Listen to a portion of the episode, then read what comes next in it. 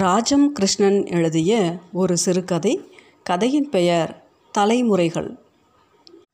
வளைவு நெளிவுகளை அழித்துக்கொண்டு உடலை சுமக்க வைத்த சதை வயசுக்கும் வாழ்வின் சரிவுக்கும் கட்டுவித்து தொய்ந்து ஆடுகிறது. ஓர் அடி பெயர்த்து வைக்கும் முன் இன்னொரு அடியில் தாங்காத உடல் தள்ளாடுகிறது. முண்டித்தனமான தலையை மறைக்கும் சேலை இறுக்கமாக இரு செவிகளையும் மூடிக்கொண்டிருக்கிறது. துல்லியமான பார்வை இல்லாத கண்களை பாதுகாக்க அமைந்தார் போன்ற கண்ணாடி. டாக்ஸியை விட்டு மெல்ல இறங்கும் மருமகள் ஒவ்வொரு அடியாக வாயிற்படியில் ஏற்றி கூட்டி வருகிறாள். வளைவே இல்லாத மெத்தென்ற பாதம் மொசைக் தளத்தில் சில்லென்று அழுந்தும்போது கூசுகிறது. மெல்ல மெல்ல என்று படியேற வைக்கிறார்கள். மூச்சு வாங்குகிறது. இப்படி உட்காருங்கம்மா. சோபா பிளாஸ்டிக் துணிதான் என்று முதியவளை உட்கார வைக்கிறாள். சந்தேகம் தீர கை சோபாவின் பரபரப்பை தொட்டு பார்க்கிறது. இதற்குள் டாக்ஸிக்காரனுக்கு பணம் கொடுத்துவிட்டு பிள்ளை பெட்டியையும் பையையும் கொண்டு வருகிறார். குழந்தை இன்னும் வரலையேம்மா? கண்ணாடிக்குள் இருக்கும் திரைப்படர்ந்த விழிகள் எதிரே நிலைக்கின்றன. நீங்கள் பல் தேய்ச்சி காஃபி குடிக்கிறீளா? என்று கேட்கிறாள் மருமகள். கப்பல் காலமே வந்திருக்கும் நானே குழந்தை வரட்டுமே. அந்தரத்தில் பிடிப்பின்றி அசையும் நூலிலை போல் ஒழிக்கிறது குரல். கப்பல் வந்திருக்கும் அவன் வரட்டுமே. நீங்கள் நேற்று ராவே பட்டினி ரயிலில் வந்த சிரமம் வேற. பல்லை தேய்ச்சி காஃபியை குடிங்கோ. மெல்ல பாத்ரூம்க்கு வரையலா? இப்போ ஒரு தரம் அப்புறம் ஒரு தரம் எழுந்துட்டு போக வேண்டாமேன்னு பார்த்தேன். பஞ்சு பிசிர்களைப் போல் மனப்பரப்பு முழுவதும் ஆசைகள் பரவி கிடக்கின்றன. ஒன்றாக திரட்டி முறுக்கி குரலாக்க கிழவிக்கு சக்தி இல்லை. பிசிறுகள் குரலாக இழையும் முன் பொருள் கரைந்து விடும் நலிவு. ரெண்டு தரம் எழுந்திருக்க வேண்டாம்னா இப்போவே பல் தேய்ச்சி ஸ்நான பானத்தை முடிச்சுக்கலாம்ல? பாய்லரில் வெந்நீர் கொதிக்கிறது. கிழவி சலனம் காட்டவில்லை. புகையிலை சாற்றை வாஷ் பேஷனில் உமிழ்ந்துவிட்டு வரும் பிள்ளை குரலில் கொஞ்சம் கடுமையுடன் ரயில் தீட்டில் காஃபி குடிக்கக்கூடாதுன்னா குளிச்சுட்டு தான் குடியேன். இந்த ஆசாரமெல்லாம் ஊரோட மூட்டை கட்டணும். பேரணி பார்க்க பட்டணம் வரணும்னா ஆசாரம் பார்க்கக்கூடாதுன்னு சொல்லலைனா? என்று கேட்கிறார். அதுக்கு இல்லடா ரயில் தீட்டுனா ரயில் தீட்டு. குழந்தையை பார்க்கணும் தானே இந்த சரீரத்தை தூக்கிண்டு உங்களுக்கெல்லாம் சிரமம் கொடுத்துட்டு வந்திருக்கேன். சுமந்துட்டு வர ரயிலுக்கு தீட்டுனா என்ன தீட்டு? ஆசையை சுமந்துட்டு வரபோது மடி ஏது மடி? பின்னென்ன யோசனை? காஃபி ஆறுனா உனக்கு பிடிக்காது. பல் தேய்ச்சிட்டு வா. இங்கே பக்கத்தில் தான் பாத்ரூம் இங்கேயா? ஆமாம் மருமகள் கையை பற்றி எழுப்பி ஒட்டிய வாயிற்படிக்கு அழைத்து வருகிறாள். இவ்வளோ பக்கத்துலையா இருக்கு? ஆமாம் இது ராஜனுக்கு சிநேகிதாளன் தானே? அவள் ஒத்துரம் இல்லையா? சிநேகிதாளன் தான். அவள் ரெண்டு பேரும் ஏதோ கல்யாணம்னு திருப்பதிக்கு போயிருக்காளாம். சாவியை பக்கத்தாத்தில் கொடுத்துருந்தா. மாடியை அழைச்சிட்டு வந்தியேன்னு பார்த்தேன்? இங்கெல்லாம் மாடி மாடியாக ஃப்ளாட் தாம்மா. நம்ம கிராமம்னு நினச்சலா? அப்படியா? எனக்கு என்ன புரியுறது அப்பப்போ பக்கத்துக்காரா பாய்லரில் நெருப்பு போட்டு வெந்நீர் போட்டு வச்சிருக்காளாக்கும். வந்த இடத்தில் உனக்கு சமையல் வேலை வேற பிடிச்சிண்டுதா? இல்லைம்மா. மடியா அடுத்தாத்தில் சமையல் பண்ண ஏற்பாடு பண்ணியிருக்கா. காஃபி அங்கேருந்து தான் கொண்டு வந்திருக்கேன். இதெல்லாம் என்ன விசாரணை வேண்டியிருக்கு? என்று பிள்ளையின் கடுங்குரல் செவியில் விழுந்ததும் கிழவி மௌனமாகிறாள்.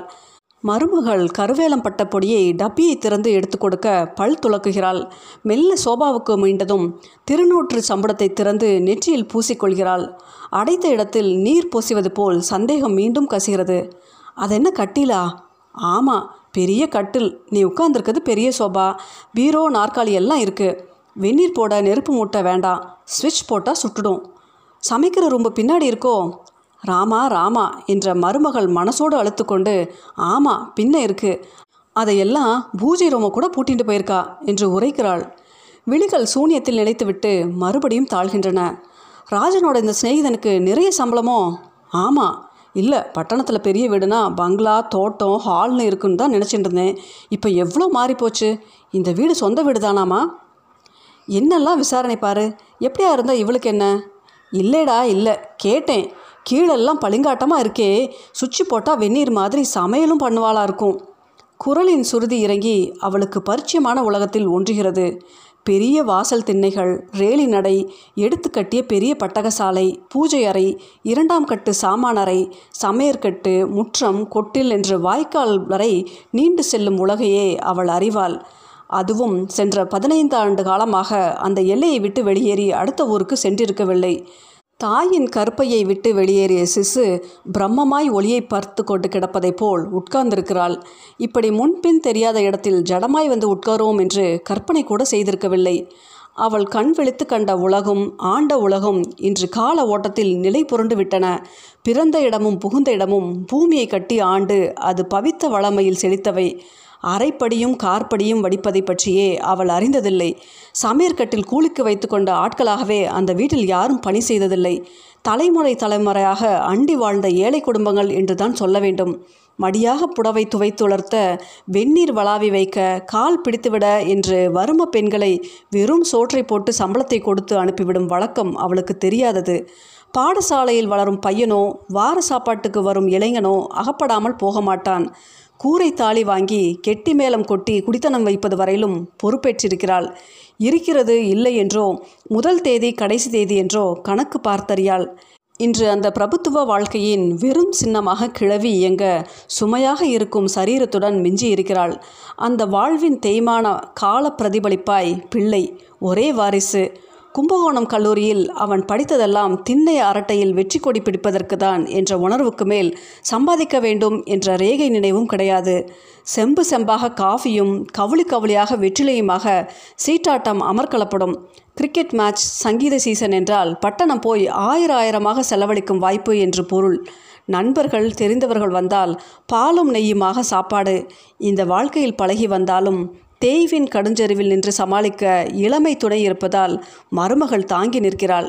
நான்கு பெண் மக்கள் இரண்டு பேருடைய கல்யாணங்கள் குடும்ப கௌரவத்தின் எந்த அம்சத்துக்கும் பங்கம் வராமல் பணம் தண்ணீராய் செலவழியும்படி நடந்தேறின. மூன்றாவது பெண்ணுக்கு கல்யாணம் செய்யும் யோசனை இல்லை. தஞ்சாவூர் ஹாஸ்டலில் தங்கி படிக்கிறாள். அவள் டாக்டராக போகிறாளாம். இடம் பிடிக்கவே ஆயிரக்கணக்கில் செலவழித்திருக்கிறார்கள். கடைசி பெண்ணும் சிதம்பரம் போய் படிக்கிறாள். பையன் ஒரே குழந்தனாய் நிற்கும் வாரிசு. படித்த படிப்புக்கு இரண்டு ஆண்டுகள் வேலையின்றி சேர்ந்த பின் திரைக்கடல் மேலே போயிருக்கிறான். கப்பலிலே பணி. மண்ணின் வாசனையிலும் வன்மையிலும் சுகம் காணும் ருசியறியாத குழந்தை அவன். இன்றைய தலைமுறையின் பிரச்சனைகளை எதிர்க்க கடல் மேல் பணி செய்ய போகிறான். அவன் வாழ்வை தேடி கடல் மேல் செல்வதானால் தான் அந்த குடும்பத்தின் இன்றைய வாழ்வின் தேவைகளுக்கு வேண்டிய ஈரம் பசைக்கிறது. காஃபி சாப்பிட்றலா? இந்தாங்கோ. குழந்தை இன்னும் வரலையேம்மா. அவனை பார்க்காமல காஃபி? அவன் ஏறத்தாழ வருவான். நீ தொண தொணன்னு அரிக்காம காஃபியை குடியேன் பிள்ளையின் அதட்டலில் கிழவி மௌனமாக காஃபியை வாங்கி குடிக்கிறாள். விழிகள் மறுபடியும் சூனியத்தில் நிலைக்கின்றன. எப்போதோ பனிரெண்டு வயசில் பட்டணத்தில் ஜட்ஜ் வீட்டு கல்யாணத்துக்கு அவளுடைய அப்பா கூட்டிக் கொண்டு வந்தார். அப்போது பீச் லைட் ஹவுஸ் எல்லாம் கொண்டு காட்டினார். அப்போது நடு சமுத்திரத்தில் அவள் ஒரு கப்பல் நிற்க கண்டால் அதற்குள் டென்னிஸ் கோர்ட் வெள்ளைக்காரர்கள் ஆணும் பெண்ணுமாக டான்ஸ் ஆடும் கூடம் எல்லாம் இருக்கும் என்று அவர் சொன்னார். அந்த காலத்தில் கப்பலேறி போய் வந்தால் பிராயச்சித்தம் பண்ணி கொண்டால் தான் உள்ளே சேர்ப்பார்கள். போன வருஷம் தீபாவளி கழிந்து ஒரு நாள் பாட்டி போயிட்டு வரேன்னு சொல்லி கொண்டு போன குழந்தை இன்று முகத்தை காட்டப் போகிறான். கப்பல் மதராஸுக்கு வருகிறது. அப்போது பார்க்கலாம் பிறகு இந்த கரைக்கு வர மூன்று வருஷமாகும் என்று பிள்ளை சொன்னதை கேட்டு துடித்து கொண்டு பேரணி பார்க்க வந்திருக்கிறாள். அந்த கூடத்தை விட்டு வெளியே வருவது பற்றிய சிந்தனையே இல்லாமல் இருந்தவள் எங்கோ வந்திருக்கிறாள். குழந்தையே இன்னும் வரவில்லை. நடுக்கடலில் ஆள் உயர அலை அடைக்குமா? பதினேழு பதினெட்டு வருஷங்களுக்கு முன் அவர் இருந்த நாட்களில் தை அமாவாசை ஆடி அமாவாசை ஸ்நானம் செய்ய ப்ளஷர் வைத்து கொண்டு போயிருக்கிறார்கள். அந்த சமுத்திரம் அவள் மனக்கண்ணில் எப்போதும் தெரிந்து கொண்டிருக்கிறது. இரவும் பகலுமாக அந்த சமுத்திர ராஜாவை குழந்தை போகும் கப்பலுக்கு ஒரு தடங்களும் உண்டாக்காமல் இருக்க வேண்டிக் கொள்கிறாள். கப்பல் அப்பவே வந்துடும்னியேம்மா. அடடா வந்தால் அவனுக்கு எத்தனையோ வேலை இருக்கும். சித்த பேசாமல் ராமாகிருஷ்ணான்னு உட்காந்துரு என்று பிள்ளை கோபிக்கிறார். ராமாகிருஷ்ணா என்று சொல்ல பொருந்துகிறதா நெஞ்சம்? எதை எதையோ நினைக்கிறது. நடுக்கடலில் நிற்கும் கப்பல் கரைத்தட்டை வருவது போலவும் அதிலிருந்து குழந்தை இறங்கி பெரிய பெரிய பூட்ஸ் அடிகளை ஈர மண்ணில் பதித்து கொண்டு நடந்து வருவது போலவும் கிழவி கற்பனை செய்து கொள்கிறாள். நெஞ்சு வேகமாக துடிக்கிறது. மெல்ல காலை நீட்டினால் பளிரென்று மூட்டில் வழி வெட்டுகிறது. உள்ளங்காலெல்லாம் ரத்தம் கட்டிய வழி அந்த காலத்தில் சாப்பிட்டு ஊஞ்சற் பலகையில் படுத்தால் லக்ஷ்மி இதமாக காலை பிடித்து விடுவாள். அவளை அண்ணம்மா பிள்ளைக்குத்தான் கட்டி கொடுத்தார்கள். திருச்சி ரயில் ஆஃபீஸில் வேலை பார்க்கிறான். மூன்று குழந்தைகளுடன் போன மாதம் கிராமத்துக்கு வந்து பார்த்து விட்டு போனாள். சிந்தனையோட்டம் தேய சற்றே கண்ணாயிருந்து போனாலும் குரல் கேட்டார் போலும் திடுக்கிட்டு விழிக்கிறாள். குழந்தை வந்துட்டானாம்மா நீங்கள் குளிச்சு ஜபம் பண்ணி சாப்பிடுங்கம்மா மணி பத்தாயிட்டுது. பத்தாயிடுத்தா? தூங்கிட்டேனா என்ன? குழந்தை எங்கே? சாப்பிட்றானா? ராஜம் மத்தியானத்துக்கு மேல் தான் வருவானா. இப்போ தான் உங்கள் பிள்ளை டெலிஃபோனில் கேட்டார். டெலிஃபோனா? அது இங்கே இருக்கா? குழந்தை அதில் பேசினானா? ஆமாம் அப்படின்னா அப்புறமாவே குளிச்சுக்கிறேனே. அவனை கண்ணால் பார்க்கறதுக்காகவா உட்காந்துருக்கேன் தொட்டு பார்க்க முடியாதேன்னு தான் இத்தனை தூரம் வந்தேன். அப்புறமா குளிச்சுட்டு அவனோட சாப்பிட்றனே. தினம் தினம் தான் பத்து மணிக்கு சாப்பிட்றனே. ராமா ராமா இவளுக்கு எத்தனை தடவை சொன்னாலும் புரியாது. அவன் குளித்து சாப்பிட்டப்புறம் தான் வருவான் என்கிறார் பிள்ளை. ஆமாம் ஆமாம் உங்கள் ஸ்நானம் ஜபம் முடிச்சு சாப்பிடுங்கோ அப்புறம் தொட்டா என்ன? அதுவும் சரிதான். தொட்டு பேசிட்டு குளிக்கிறதும் சரியில்லை. மனசுக்கு எப்படியோ இருக்கும். குளியலறைக்கு மருமகள் இட்டு செல்கிறாள். நீராடி மடி சஞ்சியிலிருந்து எடுத்த மடி உடுத்து கீழே வழுக்கு தரையில் உட்கார்ந்து அன்றாட வழிபாட்டில் ஒன்றுகிறாள். காலனி ஓசை கேட்கிறது. வா வா ஏன் இத்தனை நேரம்டா ராஜா? உத்திராட்ச மாலை நழுவ கண்கள் பிரமித்து நிலைக்க குழந்தை என்ற குரல் தழும்புகிறது. உணவு கொள்ளும் முன் இறை வழிபாடு முடிக்கும் முன் எதையும் தொடாத ஆசாரம் கலன்று விடுகிறது. ஏன் பாட்டி கீழே தரையில் உட்கார்ந்திருக்கு? பேரன் கிழவியை எழுப்பி தூக்கி சோஃபாவில் உட்கார்த்துகிறான். சுமையாய் சுமக்கும் வழிகளெல்லாம் கரைந்து போகின்றன. பொன் முடிந்த துணுக்கு தீட்டு உண்டா? வயிற்றில் பிறந்ததன் வாரிசுக்கு கப்பல் தீட்டு ஏது? கிழவிக்கு பேச்சு எழவில்லை. என்னடா ராஜா கையில் பேண்டேஜ் என்ற மருமகளின் குரல் கேட்டு அதிர்ச்சியுறுகிறாள் ஒன்றுமில்லம்மா பாய்லரில் சுட்டுடுத்து. சுட்டுடுத்தா சுட்டுடுத்தா பாய்லர்லேருந்து வெந்நீர் எடுத்து வைக்க ஆள் இல்லையாடா குழந்த. பேரன் விழுந்து விழுந்து சிரிக்கிறான். ஐயோ பாட்டி சுடவும் இல்லை ஒன்றும் இல்லை சும்மா தான் துணியை சுற்றின்னு இருக்கேன் நீ தொடராயான்னு பார்க்க பாட்டி விமிதத்துடன் அவன் முகத்தை முடியை சட்டை போட்ட மேனியை கைகளை தொட்டு பார்க்கிறாள். உயரமும் பருமனுமாக அவன் தாத்தாவை போல் இருப்பான். அவர் குடுமி இவன் கிராப்பு. காதுகளில் பிளம்பாய் ஒளிரும் கடுக்கன் இருக்கும் அவருக்கு. ராஜகம்பீர நடை. இவனுக்கு இந்த குலக்கொடிக்கு அந்த மண்ணை நுகர நிழல் இல்லை வயிற்றில் சொலையர் என்று குழி பறிக்கிறது குழந்தை நீ இழைச்சு போயிட்டியடா. ஐயோயோ குண்டோதரன் மாதிரி இருக்கேன்னு எல்லாரும் சொல்கிறான் கிழவியின் மனம் கப்பல் ஞானத்தை நினைவு கூறுகிறது. அந்த காலத்தில் ரங்கூன் கப்பலுக்கு போகிறவர்கள் எட்டு நாளைக்கு காஃபி டிகாஷனும் புளியோதரையும் பூரியும் காரத்துவையலும் கொண்டு போவார்களாம். டப்பி பால் காப்பிக்கு கரைக்கு கரை போகும் முன் நடுவில் ரயில் ஸ்டேஷன் மாதிரி என்ன கிடைக்கும்? கப்பலில் சாப்பாட்டு எல்லாம் கிடைக்குமாடா குழந்தை? நிறைய கிடைக்கும் பாட்டி. சாப்பாட்டுக்கு வேண்டியதெல்லாம் கரையிலேயே ஏற்றிப்போம் சமையல்காரன் நன்னா சமைச்சு போடுவானா ருசியா? பிள்ளைக்கு கோபம் வருகிறது. இதான் இவன்கிட்ட தொண தொணன்னு கேள்வியை கேட்ப. குற்ற உணர்வோடு மௌனமாகிறாள் முதியவள். பாட்டிக்கு இப்போ பார்வை சுத்தமாக இல்லை போல இருக்கே. காட்ராக்ட் முத்திடுத்துனா பட்டணம் வந்திருக்கேள். கண்ணை நல்ல சர்ஜனிடம் காட்டலாமே. எல்லாம் ஒன்றுமில்லடா குழந்தை. எனக்கு நன்னா தான் எல்லாம் தெரிகிறது. உன்னை பார்க்கத்தான் நான் வந்திருக்கேன். சமுத்திரத்தில் பெரிய பெரிய அலை அடிக்கிறப்ப கப்பல் ரொம்ப ஆடுமாடா குழந்த. சேச்சே சும்மா தொட்டிலா ட்ராப்பில் இருக்கும். அவ்வளவுதான். பாட்டியை ஒரு டாக்ஸி வச்சு மட்ராஸ் எல்லாம் சுற்றி காட்டுங்கப்பா. ஆமாம் ரொம்ப நாளாக திருப்பதிக்கு போகணும்னு சொல்லிட்டு இருந்தா ஊரை விட்டு கிளப்பியாச்சு அங்கேயும் போயிட்டு தான் திரும்புகிறதா உத்தேசம். எனக்கு ஒன்றுமே பார்க்க வேண்டாம். இலைய போடமா குழந்தையும் சாப்பிடட்டும். நானா நான் ஒன்பது மணிக்கு பிரேக்ஃபாஸ்ட் சாப்பிட்டு தான் வந்தேன் பாட்டி. பகல் ஒன்றரை மணிக்கு ஒரு சிநேகிதன் கல்யாண விருந்து கொடுக்குறான் போகணும். அப்போ இங்கே நீ சாப்பிடாம என்னை உன்னை வச்சுட்டு சாப்பிட சொல்கிறியா குழந்தை? மருமகள் கீழே இலையை போட்டு பரிமாறுகிறாள். கிழவியை பேரன் எழுப்பி உட்கார வைக்கிறான். பச்சடி கூட்டு கறி பருப்பு என்று மருமகள் சாப்பாட்டு அடுக்கை திறந்து பரிமாறுகிறாள். ஒரு வாய் பருப்பும் சாதமும் தாரேன். வாங்கிக்கடா. மனசு கஷ்டப்படும் குழந்தை. சரி என்று பேரன் வாங்கிக் கொள்கிறான். சச்சு பிள்ளை. சுவாமி மலைக்கு வந்துட்டு வந்தான். உங்கள் பேரன் கோழியும் மீனும் ஆடும் சாப்பிட கத்துன்ருப்பான் என்றான். வேற தண்ணி மேலே போகிறப்ப பூசணிக்காயும் கொத்தவரங்காயுமா கிடைக்கும்? அவியல் பண்ணி திங்க. கடல் வாழைக்காய் தான் நான். நெசமாடா குழந்தை. பாட்டிக்கு கண்களில் நீர் தழும்புகிறது. பேரன் குலுங்க குலுங்க சிரிக்கிறான். எதுக்குடா குழந்தை சிரிக்கிற? அப்படித்தானா? படிப்படியாக வடித்து வந்தவாளுக்கெல்லாம் போட்ட வீட்டில் பிறந்த உனக்கு அந்த சாதமும் நிழலும் இல்லாமல் போயிடுத்தேன்னு.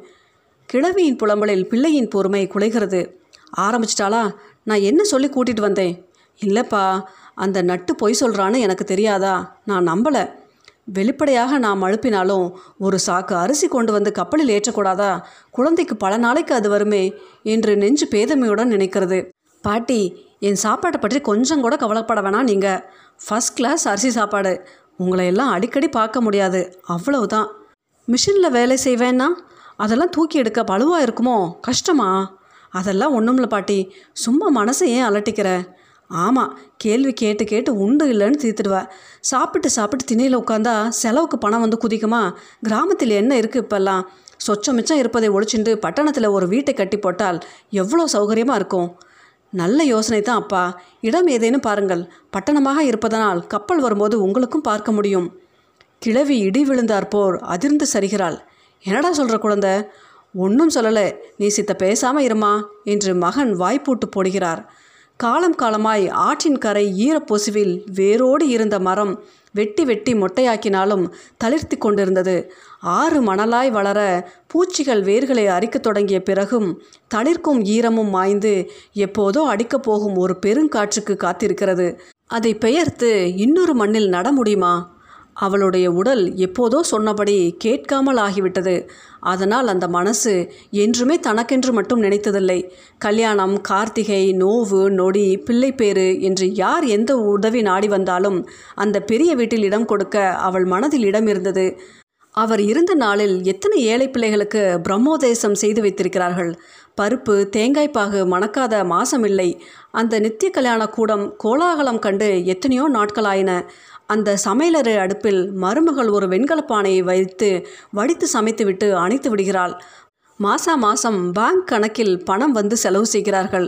குளக்குழந்தான செல்வன் மண்ணும் வேறும் இல்லாதோர் வாழ்வுக்கு போய் பணம் சம்பாதிக்கிறான். அவன் கண்முன் நடப்புகளை மறக்கும் இருட்டை வரவேற்காமல் எப்படி இருப்பாள்? இருட்டில் உட்கார்ந்து உண்மையை மறந்து திரையில் காண்பதை ரசிப்பது போல் கடந்து போன நாட்களில்தான் அவள் வாழ்ந்து கொண்டிருக்கிறாள். பாட்டி போயிட்டு வரட்டுமா? மணி ஆயிடுத்து அந்த கை படும்போது சிலிர்ப்பில் மூழ்கி எழுந்திருக்கிறாள். போயிட்டு வரியா குழந்தை? நூலிழையில் தொங்கும் ஈய குண்டை நினைப்பூட்டுகிறது குரல். கண்ணை டாக்டரிடம் காட்டிண்டா அடுத்த தடவை நான் வரப்ப உன்னை கப்பலுக்கு கூட்டி போய் காட்டுவேன். மாட்டேங்கிறியே. எனக்கு இப்போ என்ன தெரியல. நீ போகிற சமுத்திரத்தின் அலை இந்த நெஞ்சில் அடிச்சுட்டே இருக்குடா கண்ணா. இப்போ நீ என் முன்னாடி இருக்க. சித்த போனால் அந்த நெஞ்சுக்குள்ளே இருக்கிற சமுத்திரத்தில் இருப்ப. வேற எனக்கு கண் பார்வை எதுக்குடா குழந்தை? ராஜன் அவள் பிடியினின்று விலகி விடை பெற்று கொண்டு போகிறான். அவனை தொடர்ந்து தாயும் தந்தையும் வாசலுக்கு செல்கின்றனர். வில்லை அணிந்த ஓட்டல் பணியால் சாப்பாட்டு அடுக்கை எடுத்து செல்ல அறைக்குள் வருகிறான். கிழவி வெற்றிடத்தை பார்த்து கொண்டு துணி மூட்டையாய் அழுந்தி போகிறாள். படி இறங்கி போய் ரெயிலேறி அந்த கூடம் என்ற உணர்வே மிஞ்சுகிறது.